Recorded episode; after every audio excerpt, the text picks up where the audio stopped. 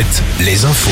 Et nous retrouvons Denis Lebars. Bonjour Denis. Bonjour Nico, bonjour Julie, bonjour à tous. Et l'alerte tsunami a finalement été levée en Nouvelle-Calédonie. Oui, l'alerte avait été lancée à la suite d'un séisme de 7.7 enregistré dans le Pacifique. Une évacuation du littoral de l'île avait même été envisagée. À Rennes, la stupéfaction. Une mère de famille vient d'être mise en examen. Elle est soupçonnée d'avoir caché depuis sa naissance son fils âgé aujourd'hui de 14 ans, jamais déclaré, pas vacciné. Ce sont les urgences pédiatriques de Rennes qui avaient alerté les autorités.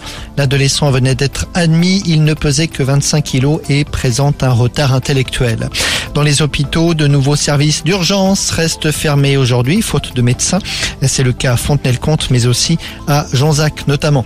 Une grande assemblée de Covido sceptiques depuis hier à Sainte. 1500 personnes sont rassemblées à l'initiative d'une association opposée notamment à la vaccination. Une longue enquête du journal Le Parisien ce matin sur la disparition d'une Vendéenne de 54 ans depuis fin mars. Selon le quotidien, le mari affirme qu'elle est partie d'elle-même et qu'elle voulait se rendre dans le sud de la France. Cela me paraît impossible qu'elle parte sans ses enfants, affirme en revanche une amie.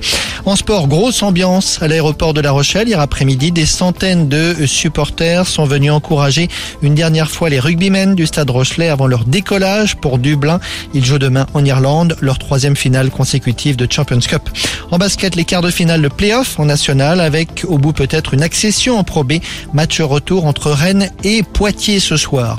Rayon musique, le festival de la septième vague avec six groupes et artistes ce soir à Bretignolles-sur-Mer. À l'affiche, Matmata et Bob Sinclair notamment avec 8000 spectateurs la soirée affiche complet.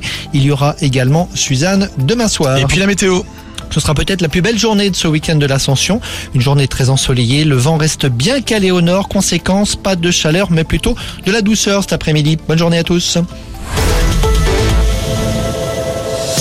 Alouette, Alouette, le 6-10, le 6-10 de Nico et Julie.